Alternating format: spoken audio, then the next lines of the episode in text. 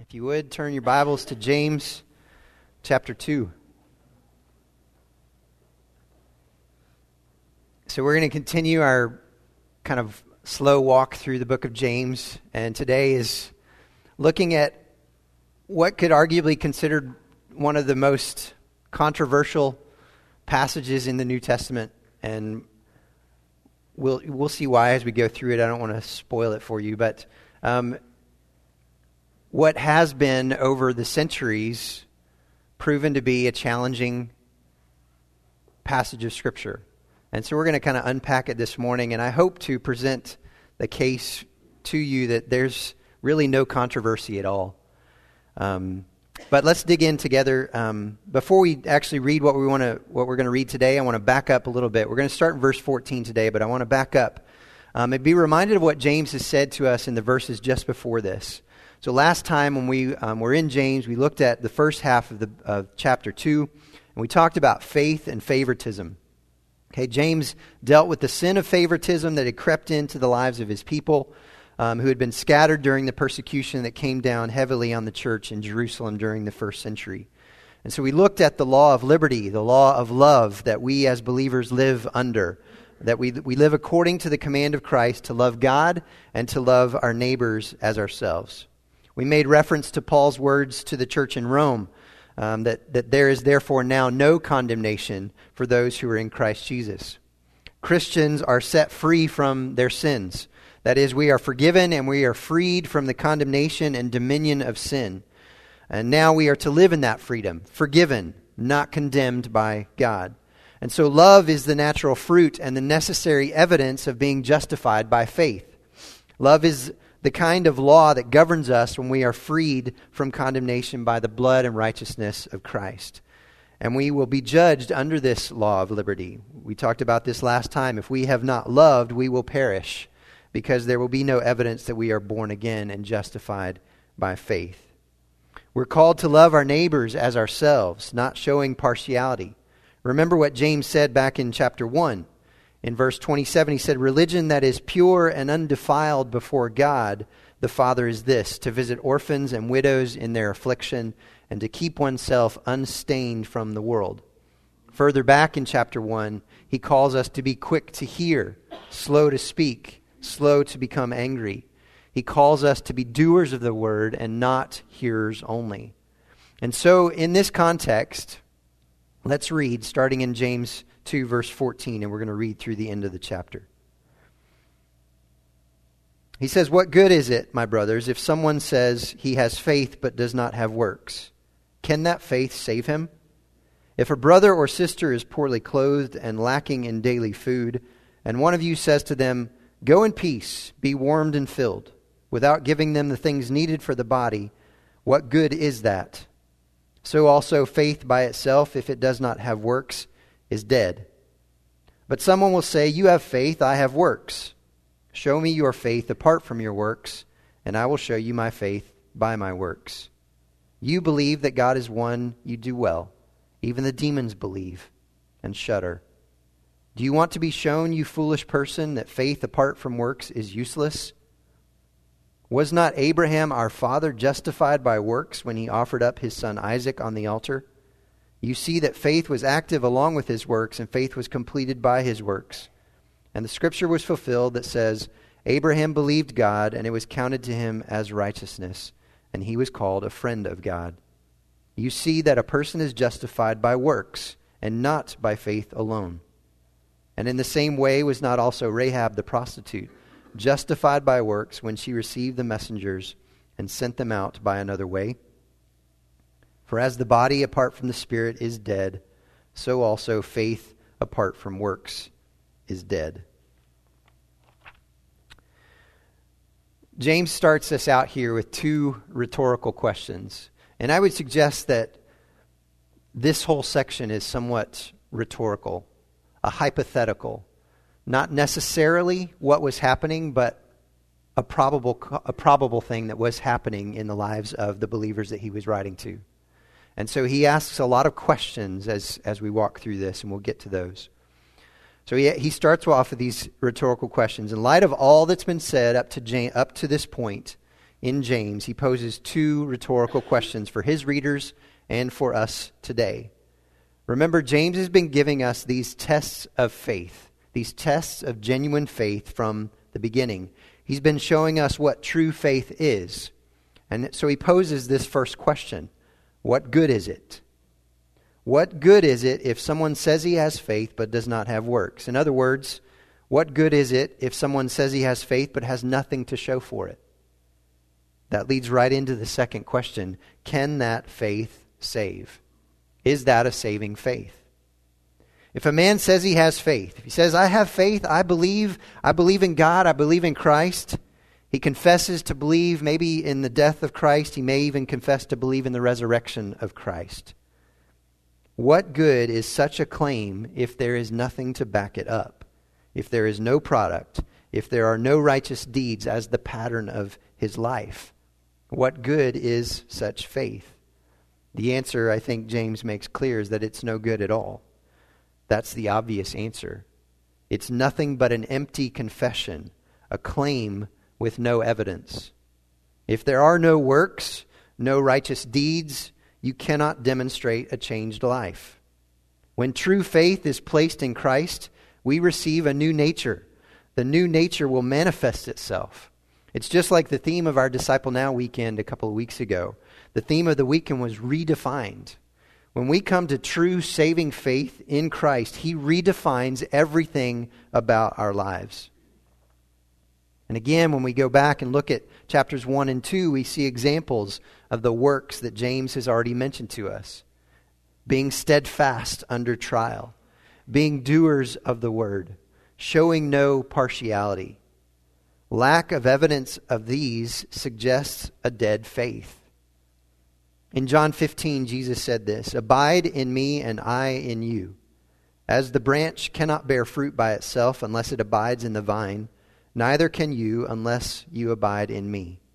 I am the vine, you are the branches. Whoever abides in me, and I in him, he it is that bears much fruit. For apart from me, you can do nothing. If anyone does not abide in me, he is thrown away like a branch and withers, and the branches are gathered, thrown into the fire, and burned. One commentator suggests that the fruitless branch represents a Judas disciple. It represents somebody who's outwardly attached, but there's no life flow, and therefore there's no product. And so James adds at the end of verse 14 can that faith save him? Can faith, not accomplished by a visible, redefined life, be true saving faith? What's the answer? I would suggest that it's no. Faith by itself, if it does not have works, is dead. So James goes on to give us an illustration. Look at first, verse 15 again. He says, If a brother or sister is poorly clothed and lacking in daily food, and one of you says to them, Go in peace, be warmed and filled, without giving them the things needed for the body, what good is that? Again, he's giving a hypothetical, but also a probable situation. As I was studying this over the last couple of weeks, I learned that this statement that says, Go in peace, be warmed and filled, can be read a couple of different ways. First of all, the go in peace was a common greeting. It's much like we would say to someone, God bless you. Um, but the be warmed and filled could be very sarcastic and harsh like, almost as if you're saying, feed yourself, don't bother me with your problems. Or it could be very passive, like, I hope you find someone who can help you. I tend to lean towards it being the more passive view. And it prompted me this week just to think about what's that common phrase that we use when we learn of someone's needs? It starts with, I'll be praying for you. Now, please hear me, okay? I'm not saying that we shouldn't offer to pray for people. We absolutely should and must pray for people. However, these words can often be very empty words especially when we have the means to meet someone's needs right then and there. Please don't ever use those words, I'll be praying for you. if you don't intend to follow through? How many times have we done that? Oh, I'll, I'll be praying for you. And we turn around and we walk away, and it never crosses our mind again. Let those words not be empty words that come out of our mouths. Let us let those be words that we use often because we can and we should pray for one another. But let's follow through. But to use that also in the empty way of saying, I'll be praying for you as an excuse not to help when you have the means to help is wrong. The uselessness of this response is so obvious and offensive that James needs only to repeat his first rhetorical question What good is it? James expects that faith will surely lead to actions to meet others' material needs. James says if you tell someone to go in peace, be warmed and filled, but then don't give them the things necessary to help, when you have the means and ability to do so, what good is that? What good is that? And so James gives a conclusion here in verse 17. So also, faith by itself, if it does not have works, is dead. His expectation is so strong that he concludes with the most severe condemnation of faith without deeds. It is dead. These words emphasize the focus of James's concern, which is faith by itself. That is, faith without the authenticating actions. It is not that he's promoting deeds as an alternative to faith. He obviously knows the value of faith, for he called those who have faith rich back up in verse 5. What James is rejecting is the notion that one can have faith by itself without accompanying actions. Now, even though this is his concluding statement, James doesn't stop here, and we're not stopping here either. So, in case you saw the last point that said conclusion and you got excited, sorry. We're just getting started. verse 18, James goes on, and he mentions a possible objection. And we're going to look at this. And he, an objection to what he's just said about faith by itself being dead. And he also is going to give an answer to that objection. It's kind of, you can kind of see this almost as a, a brief conversation with an imaginary person. Um, read it with me, verse 18. It says, But someone will say, You have faith, and I have works. Show me your faith apart from your works, and I will show you my faith by my works. Now, I think, this is my opinion, opinions differ on this, but I think that the someone here is James. I think this is his humble way of putting himself into this context. And James is saying to someone, You have faith, I have works. James possesses true faith. And so he's saying to another man who is claiming to have faith without works, You have faith, I have works. Show me your faith without your works, and I'll show you my faith by my works. I'm going to pick on John here for a second. It's like, it's like me and John having a conversation, and I'm talking to him about how faith is dead, how faith by itself is dead. But John says, Whoa, whoa, wait a minute. I have faith. I have faith. And so I say to John, okay, you have faith. That's great. Let's say that you do have faith. Let's say that I have works. Here's the test show me your faith without works. No, seriously. Go ahead. Now, what I've just what I've just given John and what James gives us here is an impossible task. It can't be done. The word show by definition means to exhibit, to demonstrate, to put on display. So he says, Go ahead, show me your faith. How can you show faith without works? You can't. Faith cannot be shown apart from works. So James gives us here three examples, and this is kind of how he answers the objection that he's made. Uh, he's going to start off with the first example is going to be an example of dead faith, and then he's going to follow that up with two examples of living faith. So the first example, example of dead faith,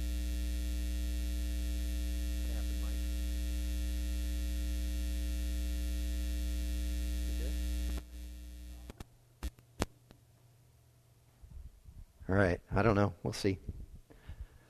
Okay. Um, look at verse 19. Look what it says. You believe that God is one. You do well. Even the demons believe and shudder. Now, the first part of this verse is a clear reference back to the most basic doctrine of the Old Testament. It's found in Deuteronomy chapter 6, verses 4 and 5, and it's called the Shema. It says this Hear, O Israel, the Lord our God, the Lord is one. You shall love the Lord your God with all your heart, and with all your soul, and with all your might. I sense perhaps a bit of sarcasm in James right here. You believe that God is one. That's fantastic. Even the demons believe this. The demons believe in the oneness of God. They know the truth about God, but the difference between you and the demons is that their belief causes them to tremble. Why do the demons shudder or tremble? They tremble because they know the end result of their belief. They know what their destiny is. Do you remember Jesus' encounter with two demon possessed men in Matthew 8? Listen to this. This is Matthew 8, 28 and 29.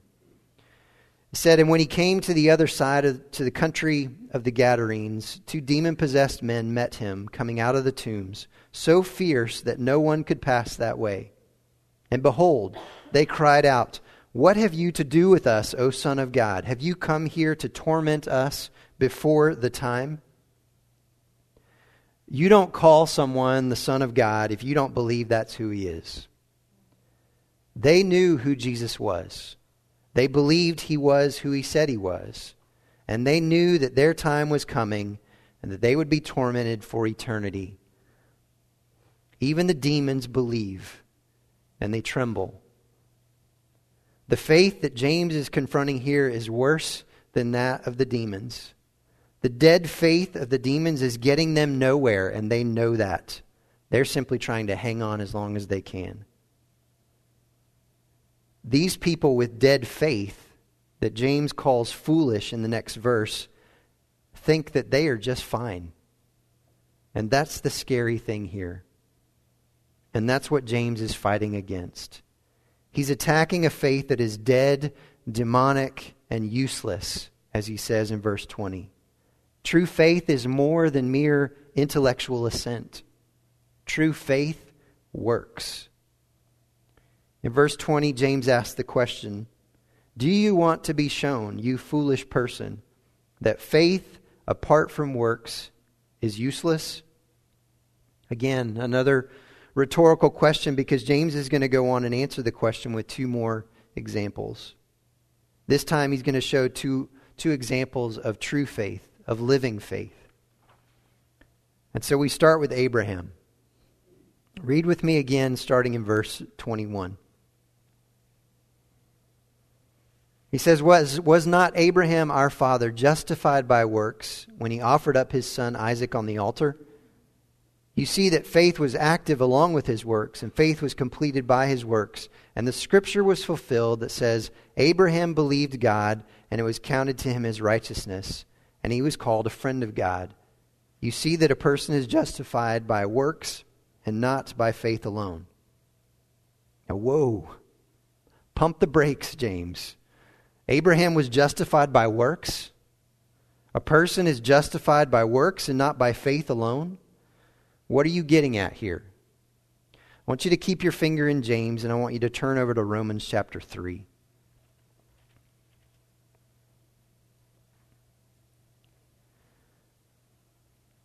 Romans chapter 3. Look at verse 20. Paul says, For by works of the law, no human being will be justified in his sight, since through the law comes knowledge of sin. Jump down to verse 28. For we hold that one is justified by faith apart from works of the law. When you compare that to what James what we just read in James, what do you do with that? Let's go on a bit further in Romans. Look at chapter 4, verse 2. Paul says, For if Abraham was justified by works, he has something to boast about, but not before God. For what does the scripture say? Abraham believed God, and it was counted to him as righteousness. Jump down to verse 5. And to the one who does not work, but believes in him who justifies the ungodly, his faith is counted as righteousness. Same chapter, jump down to verse 23. But the words, it was counted to him, were not written for his sake alone, but for ours also. It will be counted to us who believe in him who raised, who, um, who was raised from the, who raised from the dead Jesus our Lord, who was delivered up for our trespasses and raised for our justification.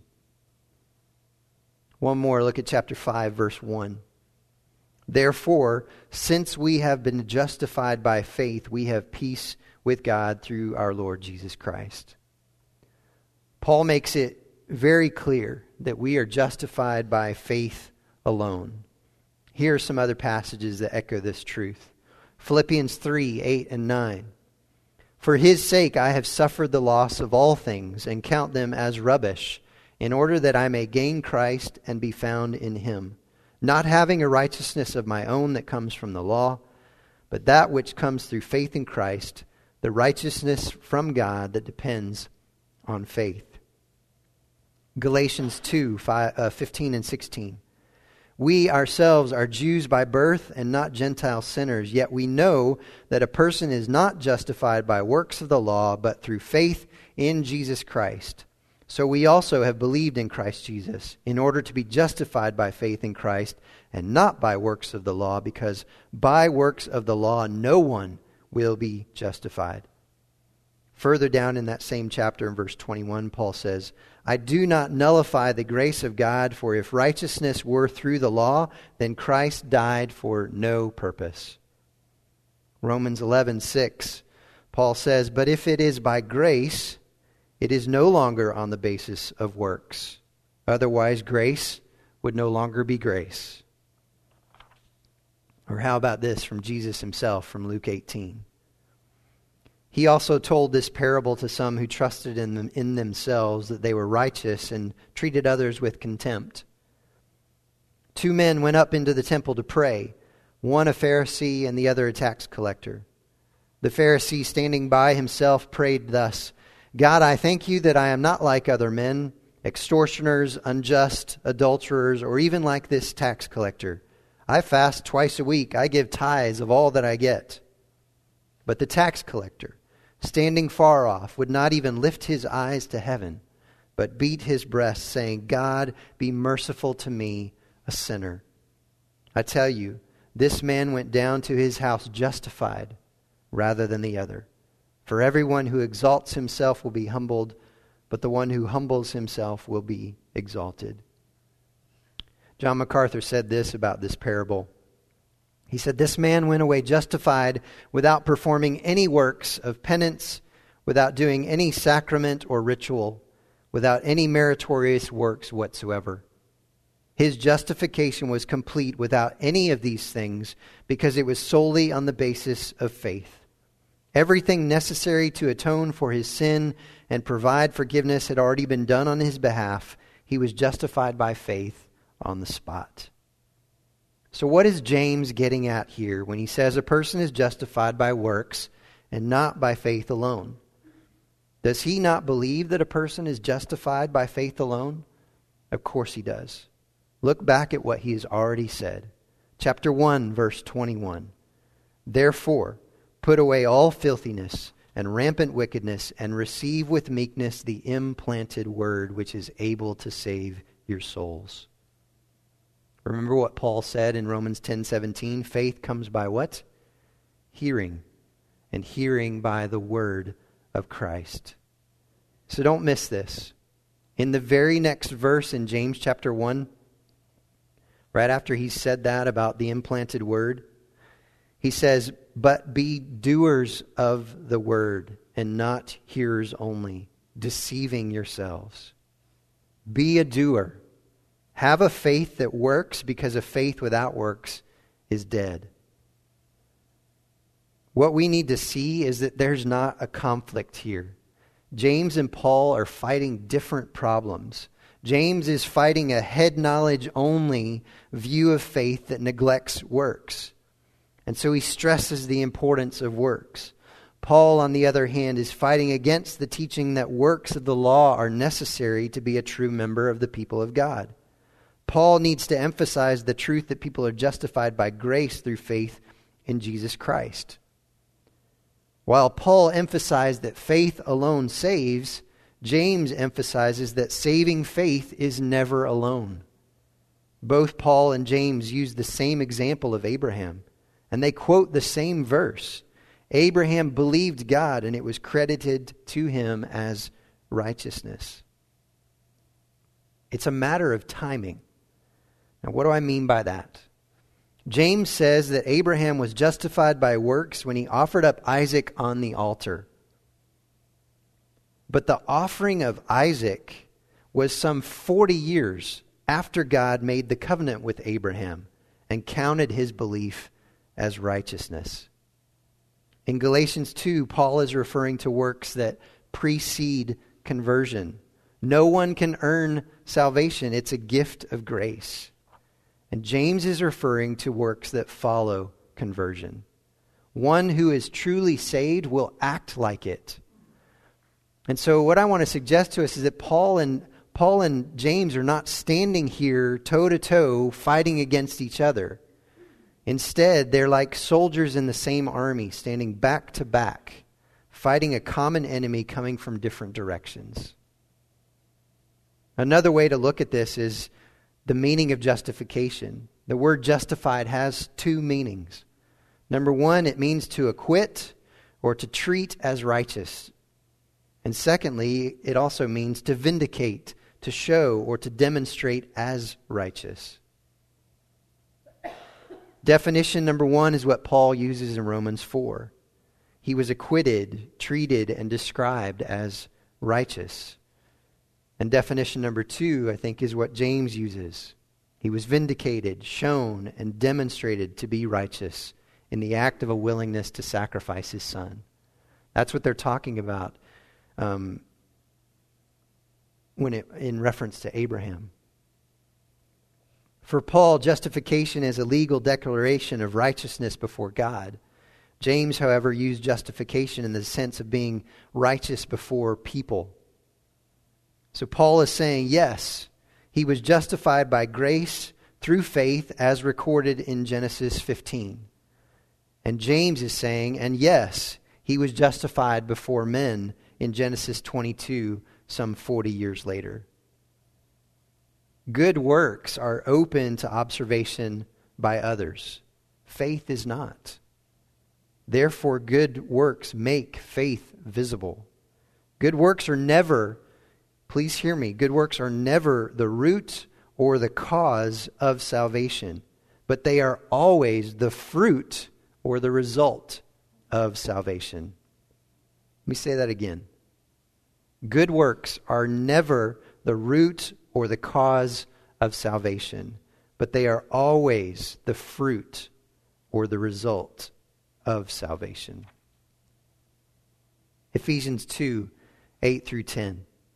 For by grace you have been saved through faith, and this not your own doing, it is the gift of God, not a result of works, so that no man can boast. But you can't stop there. The next verse is very important. For we are his workmanship, created in Christ Jesus for good works, which God prepared beforehand that we should walk in them. John 14, 15, Jesus said, If you love me, you will keep my commandments. Matthew 5:16 In the same way let your light shine before others so that they may see your good works and give glory to your Father who is in heaven. John 14:12 Truly truly I say to you whoever believes in me will also do the works that I do. And we read this this week in John 8 verses 30 and 31 in the W4. It says, As he was saying these things, many believed in him. And in the next verse, it says, Jesus said to the Jews who had believed in him, If you abide in my word. In other words, if you continue in my word, if you obey my word, you are truly my disciples, and you will know the truth, and the truth will set you free. So let's get back to James, and we'll start to wrap this up. In verse 22, James says, You see that faith was active along with his works, and faith was completed by his works. Here's what MacArthur says about this there's no argument, there's no debate. Works support the reality of saving faith. Where you have a man who has imputed righteousness, you have a man who has manifest righteousness. Where you have a man who is made just before God, you have a man who will be made just before men. Where you have a man who has received righteousness, you will have a man who will show that righteousness. That's Paul and James put together. James then gives a second example of true living faith in the person of Rahab. And I'll just touch on this briefly. James says that Rahab was justified by works when she received the spies and sent them out another way. When we look at the account in Joshua chapter 2, Rahab says to the spies, I know that the Lord has given you the land. She said, We heard about how he parted the waters at the Red Sea. We heard what you did to the Amorite kings, and our hearts melted. She said, The Lord your God, He is God in the heavens above and on the earth beneath. Her belief that occurred before the spies ever arrived was shown and demonstrated in her willingness to hide them and to get them out of the city. I think there's something really significant to note about these two examples of Abraham and Rahab. Because they stand in such stark contrast to one another. Abraham is a Jewish man with a good reputation. Rahab, a Gentile woman with a not so good reputation. And yet you find them both mentioned in the Hall of Faith in Hebrews chapter 11, and they are both mentioned in the genealogy of Jesus. They were both justified before God by their faith and justified before men by their demonstration of that faith. And so at the end of this chapter, the last verse, James wraps things up by restating his conclusion that we mentioned a little while ago. He says, just like a body apart from the spirit is dead, faith apart from works is dead. Faith that saves produces deeds. James is writing to those who had accepted the doctrine of justification by faith, but were not living right, telling them that such faith was no faith at all. Again, righteous action is evidence of genuine faith. So, what do we do with this? What do we, living in 2020 in McKinney, Texas, what do we do with this? This whole book is a series of tests of genuine faith. We've talked about that throughout. And this is just another one. Are we living our faith out? Do we have a faith that works?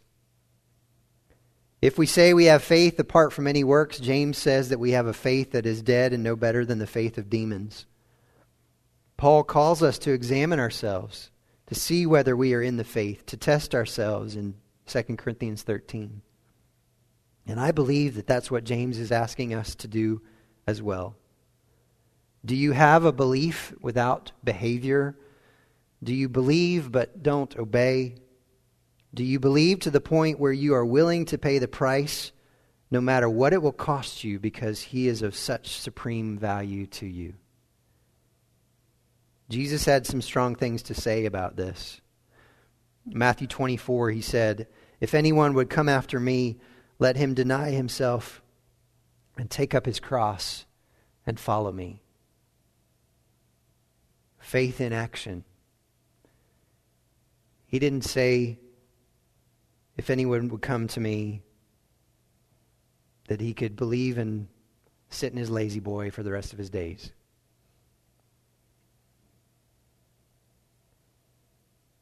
He calls us to deny ourselves, to take up our cross.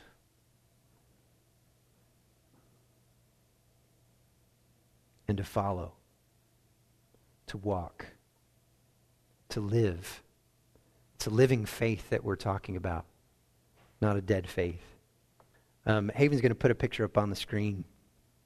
I took this picture in um, last fall when we were in Nepal.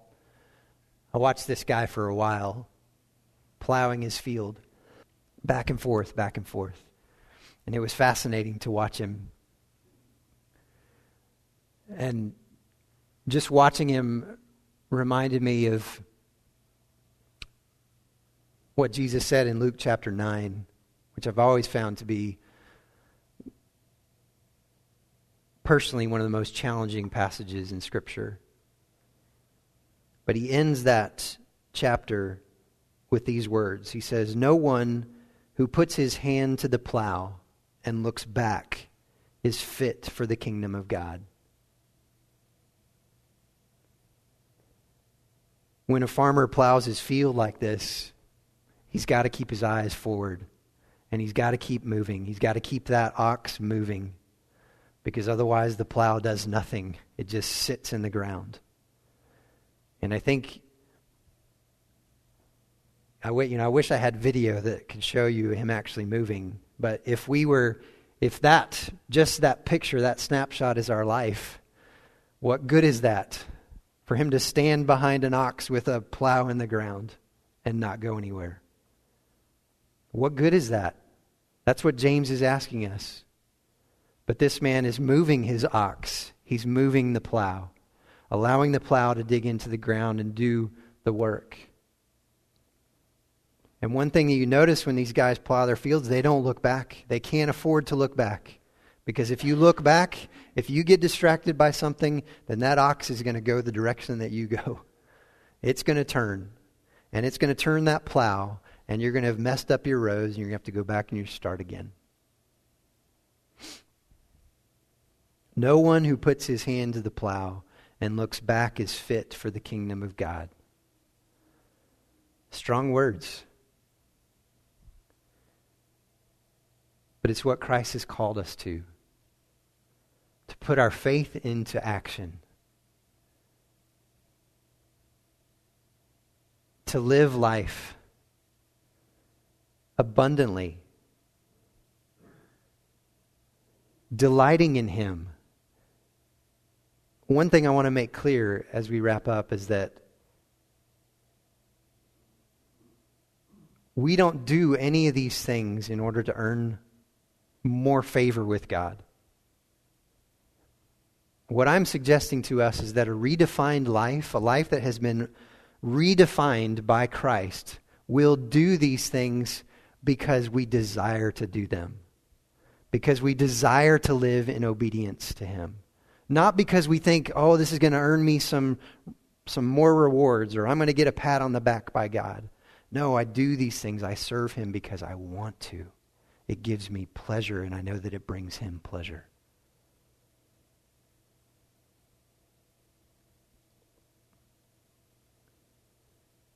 So I want to I just want to leave us with that today. Just that, I hope you'll leave with that image in your head of the man behind the plow. Because that's the life that Christ has called us to. We're to be doers of the word.